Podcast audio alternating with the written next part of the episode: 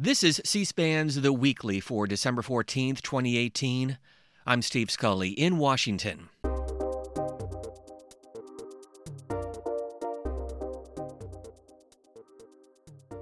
What will 2019 usher into the world?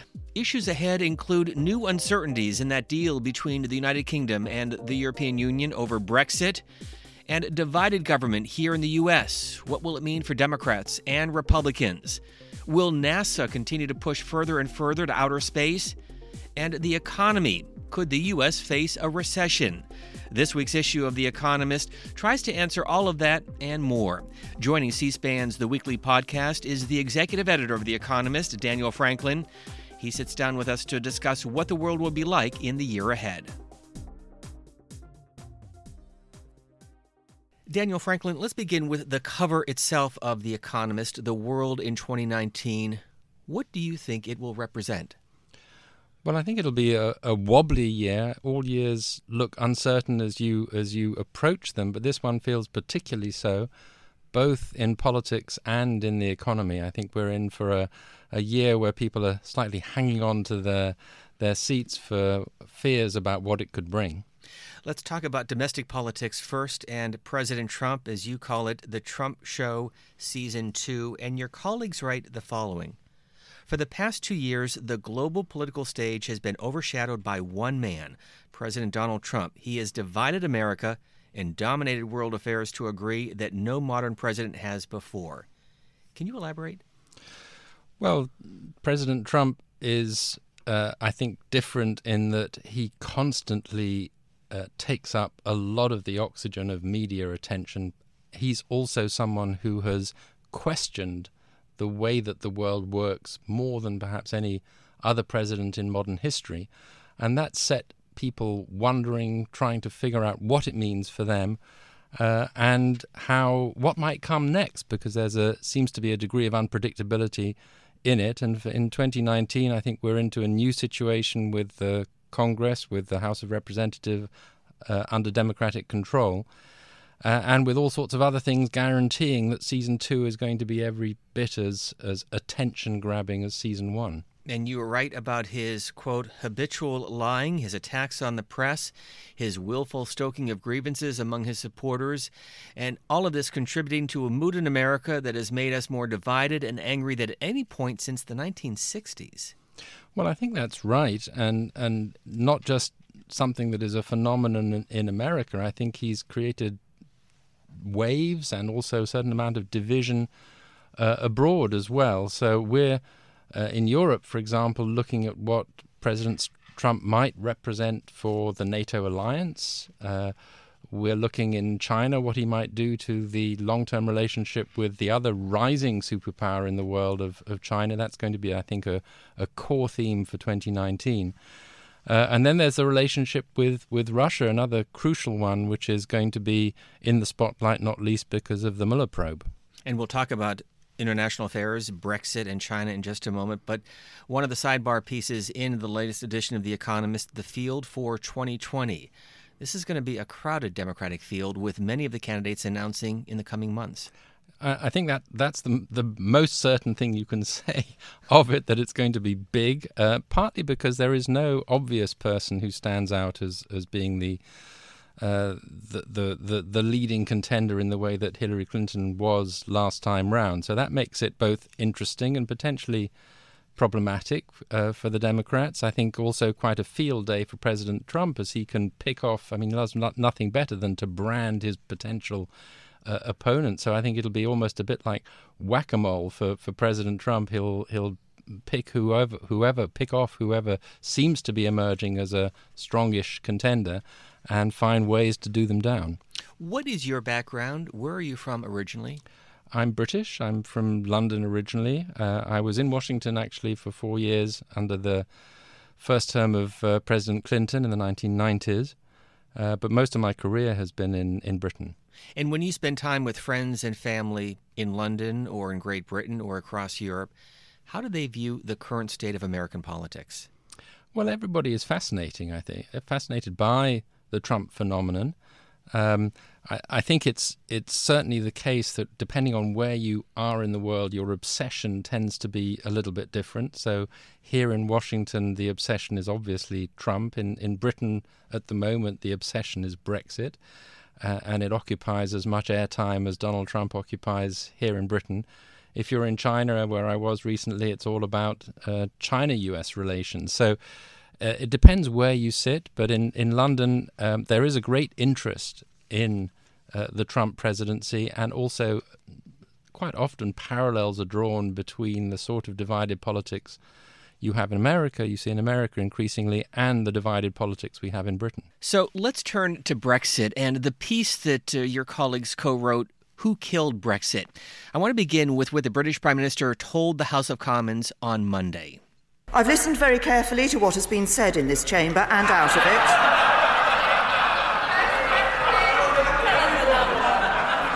to what has been said in this chamber and out of it by members from all sides. From listening to those views, it is clear that while there is broad support for many of the key aspects of the deal, on one issue, on one issue, the Northern Ireland backstop, there remains widespread and deep concern. As a result, if we went ahead and held the vote tomorrow, the deal would be rejected by a significant margin. We will therefore defer the vote scheduled for tomorrow and not proceed to divide the House at this time. That was Monday. And then on Wednesday, the House of Commons, the Conservatives, in a vote of no confidence at the British Prime Minister. After surviving that vote, here's what she said outside 10 Downing Street. This has been a long and challenging day, but at the end of it, I'm pleased to have received the backing of my colleagues in tonight's ballot. Whilst I'm grateful for that support, a significant number of colleagues did cast a vote against me, and I've listened to what they said. Following this ba- ballot, we now need to get on with the job of delivering Brexit for the British people and building a better future for this country. That was the British Prime Minister Theresa May on Wednesday in London. And Daniel Franklin, you compare the death of Brexit to murder on the Orient Express. Can you explain? Well, I think the, the, the one thing that you can say for sure about Brexit is nobody's going to be happy coming out of this. Whatever happens, whether we have a Brexit or whether it's whether it's uh, in some way uh, delayed or even reversed, uh, there are going to be recriminations on almost on all sides, and those what we've seen in recent times, those who have been in favour of Brexit are not happy with the type of uh, of, of, of exit deal that is on offer. And uh, Theresa May withheld the vote because she couldn't get a Commons majority for it. Uh, so nobody is happy. And uh, when you look at who uh, who is to blame for this, this is what's going to happen in 2019. There's going to be a big blame game. Was it the terrible foreigners in Europe who uh, thwarted it? Was it the Remainer establishment in Britain, uh, not least in the uh, House of Commons? Uh, or was the very idea of Brexit never what it was promised to be by those who campaigned for it in the first place? So it's going to be a rather bitter British politics, regardless of what happens to the actual fact on the ground of whether we proceed with Brexit or not. Daniel Franklin, for those who have not been involved in the process or following Brexit closely, fundamentally, what is it all about? It's about whether Britain should remain a member of this club called the European Union uh, after many years of membership. And two years ago, in a referendum, Britain voted to leave by a fairly narrow margin, but it was a clear result 52 to 48. But ever since that, we've been arguing over exactly what this means and then negotiating over what it might mean with Britain's partners in the European Union. Uh, and because nobody is happy with what um, the answer that has so far emerged from that, we find ourselves in a situation where Britain's future relationship with Europe is as murky as ever. Nothing has been clarified, and all sorts of possibilities remain open. And adding to the complexities of all of this, your colleagues Tom Wainwright writes the following A country cannot write its own regulations without erecting barriers to trade with countries that have different ones. Brexit aims were mutually inconsistent.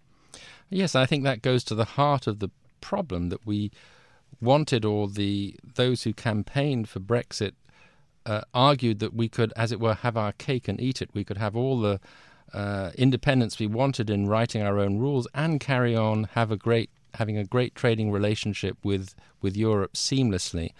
And it turns out that that isn't on offer. If we want to have this close single market with the European Union, uh, we have to accept the rules that are made uh, for that club in Brussels, which is uh, not something that people thought they were voting for. So there are hard choices to be made, and nobody wanted to face up to those choices. So, what will 2019 mean for Brexit? A lot of recriminations, a lot of people unhappy with the uh, the the answers that have the politicians have come up with in terms of uh, what should happen with Brexit, and quite possibly. Uh, we may even be asked to, uh, to vote again on whether we want the thing at all. Let's turn to Wall Street, another turbulent period on the global market here in the U.S. And you write the following Red lights are flashing not everywhere and not all at once, but enough to signal economic trouble in 2019. Yes, a year ago things looked very different. As we went into uh, 2018, there was a sense of broad optimism about the world economy. You had a what people were calling a synchronized upswing. Um, places that had been in recession, big emerging markets like Russia and Brazil were growing again. Europe even had a spring in its step. Now things look rather different. The emerging markets have wobbled. Uh, China is slowing. Europe is has a lot of difficulties, very obviously. Uh, and the big question, I think, is what happens in the United States, which is the biggest economy in the world, and by the middle of 2019 will have broken its record for the longest ever expansion, and that's obviously terrific. That's very good news that America has been charging ahead for so long. But it also makes people wonder how long can this last, and, and will we be approaching the time when this expansion comes to an end? And there are a number of uh, number of reasons to think that this is going to be harder going from here on for the U.S. economy as well. And one of the questions when do we have to pay the piper? And I'm referring to an approaching $22 trillion debt here in the U.S. Well, this is one of the one of the reasons why people are starting to think that this can't go on for for so long. We see the impact of rising interest rates now starting to have an effect. The Federal Reserve had this incredibly difficult challenge of reversing the uh, extraordinary uh, monetary, uh, easy monetary policy that it had in the wake of the of the uh, Great uh, Recession of 2007 2008, uh, and so now there's there's that there's the fact that Trump tax cuts will be running out of steam in terms of the stimulatory effect that that they had, and against all this is the backdrop of a trade war with China, which uh, isn't yet over and could also cause problems. So all these and potentially other difficulties mean that a tougher a tougher time lies ahead for the American economy. Two points on China and all part of the world in 2019, the cover story of The Economist. The Great Wall of Distrust, confrontation between America and China will spread, you write, beyond areas of trade.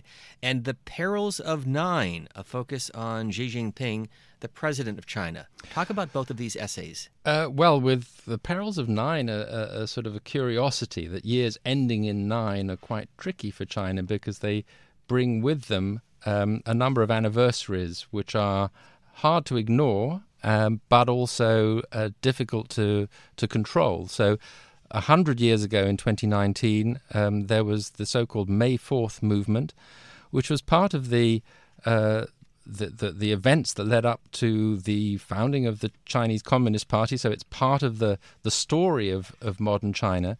But it's an awkward one because it is a rebellion against um, an authoritarian, authoritarian uh, regime, and that is in itself tricky for the Chinese government.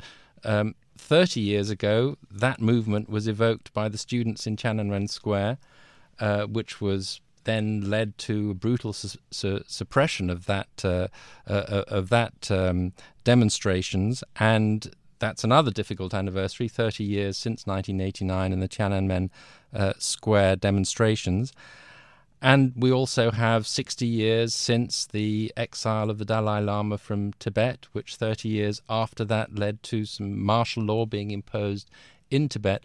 So all these anniversaries make it a, a I think a hard year for the Chinese authorities to negotiate it, and you can certainly expect that censors there will be working overtime to try and control things. And yet you also predict that 2019 will be a big year for democracy. Yes, because um, first of all, the world's biggest democracy, the world's most populous democracy, India, has an election. So does the so does the world's third biggest democracy, Indonesia. Uh, and if you add it all up, countries with perhaps a third, more than a third of the world's population, will be having national elections of one sort or another in the year ahead. So it's a, a big testing year for democracy.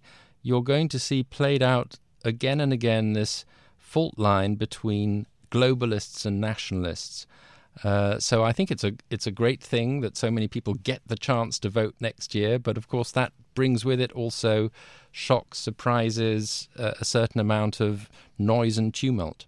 Closer to home, you're writing that populism is moving north. A look at Canada and its Prime Minister Justin Trudeau. How so? Well, Canada, one of the countries that will be holding an election next year, and you see some signs in in some of the uh, uh, parties and some of the provinces in Canada that uh, populism is starting to make itself more felt. But I think Canada has been a, an interesting, fascinating example of a, a country which has maintained its liberal uh, credentials in the face of greater conservatism and populism elsewhere, still rather open, for example, to uh, immigration.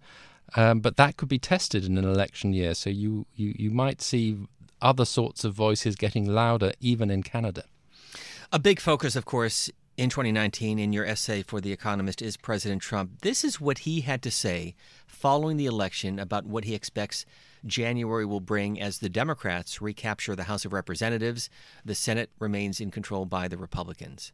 But I want to send my warmest appreciation and regards to Majority Leader Mitch McConnell.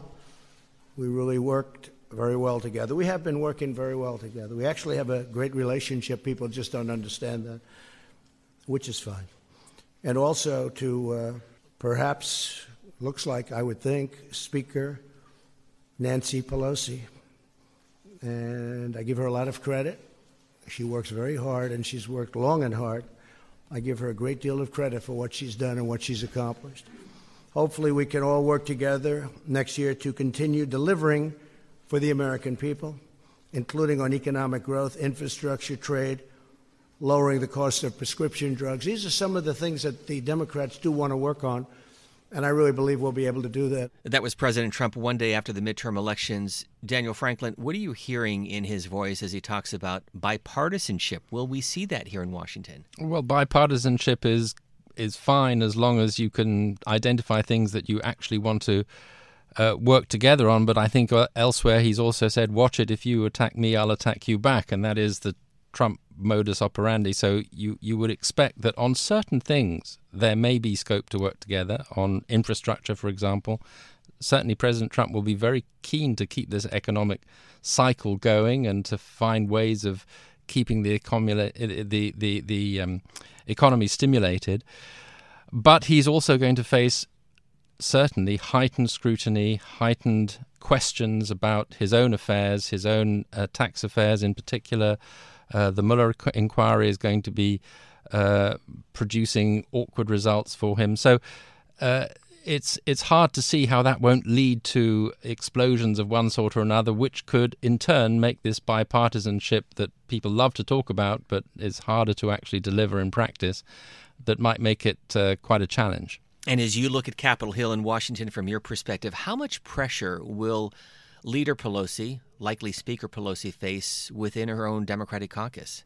I think the difficulty for the Democrats is not to overreach. They could very well do that and and uh, create some quite juicy targets for the president simply because there is so much uh, pent up feeling uh, about the need to subject the president to greater scrutiny that he that he, than he faced under a, a Republican Congress. So, uh, for example, the big question will be impeachment. Might pre- impeachment proceedings start? That could be a huge distraction uh, from for for the Democrats, and one that actually the president might actually welcome in, in a strange way because it would create uh, something to uh, feed off for him. And he himself says he, he feels he does that rather well.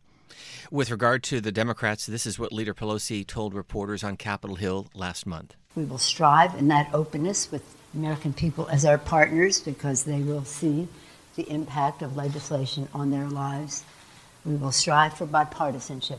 We believe that we have a responsibility to seek common ground where we can.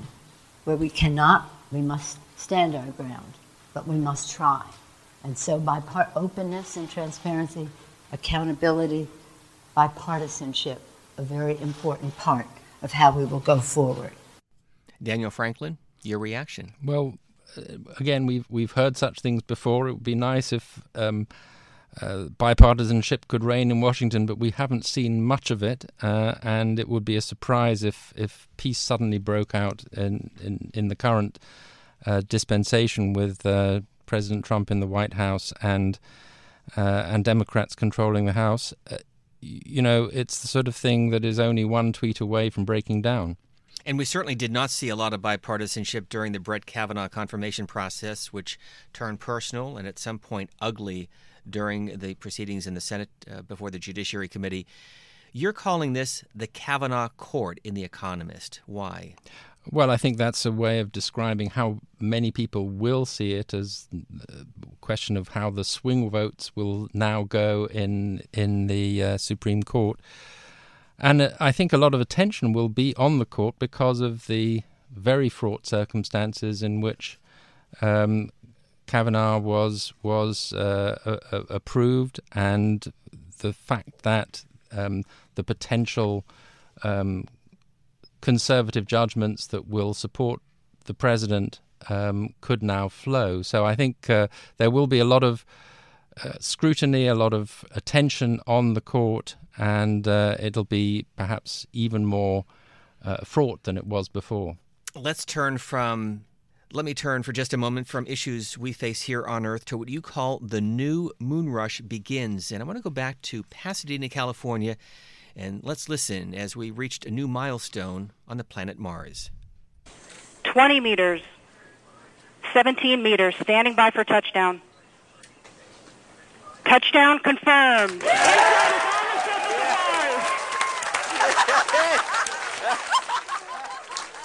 It's been a while since we've heard that from NASA. Yes, and I think in uh, 2019, because of the 50th anniversary of the uh, of, of, the landing on the moon, uh, you're going to hear a lot more excitement about um, lunar exploration and other sorts of exploration in, in space. There'll be a rekindling of that sense of of great uh, adventure and achievement in space. There are going to be a number of lunar missions um, in the year ahead. China on its way to the moon. Uh, these are unmanned uh, unmanned missions, but China landing on the far side of the moon. India has an ex- expedition to the moon, and Israel, interestingly, has one that is not run or not led by a state entity. That's a first. Uh, and that is, a, uh, I think, a, a, sign of the times in that the role of private enterprise in space is one of the reasons why space has become such a, a, a new revived uh, area for, for endeavor. And new excitement, as we saw with the Apollo program and more recently the space shuttle. Yes, one of the things that will be happening next year, and this is the uh, this is NASA again. This is not a private uh, enterprise. There will be a visit by NASA's New Horizons spacecraft to something called Ultima Thule. This is the furthest uh, encounter in the history of space travel right in the outer reaches. So I think that will be another another of these uh, uh, episodes that will fire up imaginations around the world. A couple of other points in just a moment, but how did The Economist go about looking ahead at 2019? Because this is an expansive and extensive read. Yes, we start really in the spring with uh, brainstorming, and then we uh, invite um, all sorts of people to give their opinion of what they think will be happening in the year ahead. We scan all sorts of uh, sources on what are going to be the things we know are going to be happening. So, the anniversaries we've talked a little bit about, the elections, the big sporting events, for example. Uh, and then there's a question of judgment on the main trends and the, the, some of the social developments that are going to be happening in the year ahead. For those listening on radio and on this podcast, explain the cover. Well, we're looking at a cover that is inspired by Leonardo da Vinci. It's a kind of sketchbook illustrating what's in the publication, but in the style of Leonardo. That's because it's the 500th anniversary of Leonardo's death in 2019. There'll be lots of celebrations of the one of one of the world's greatest geniuses, and we also have, by the miracle of of uh, space and time travel, we have uh, discovered a manuscript of Leonardo when he traveled forward 500 years just before his death and visited the world in 2019 and gave his impressions. So that's uh, an entertaining read and a way of looking through fresh eyes uh, at the world next year. You serve as the executive editor of The Economist, so really your hand in all of these essays. But was there one in particular that you found most interesting?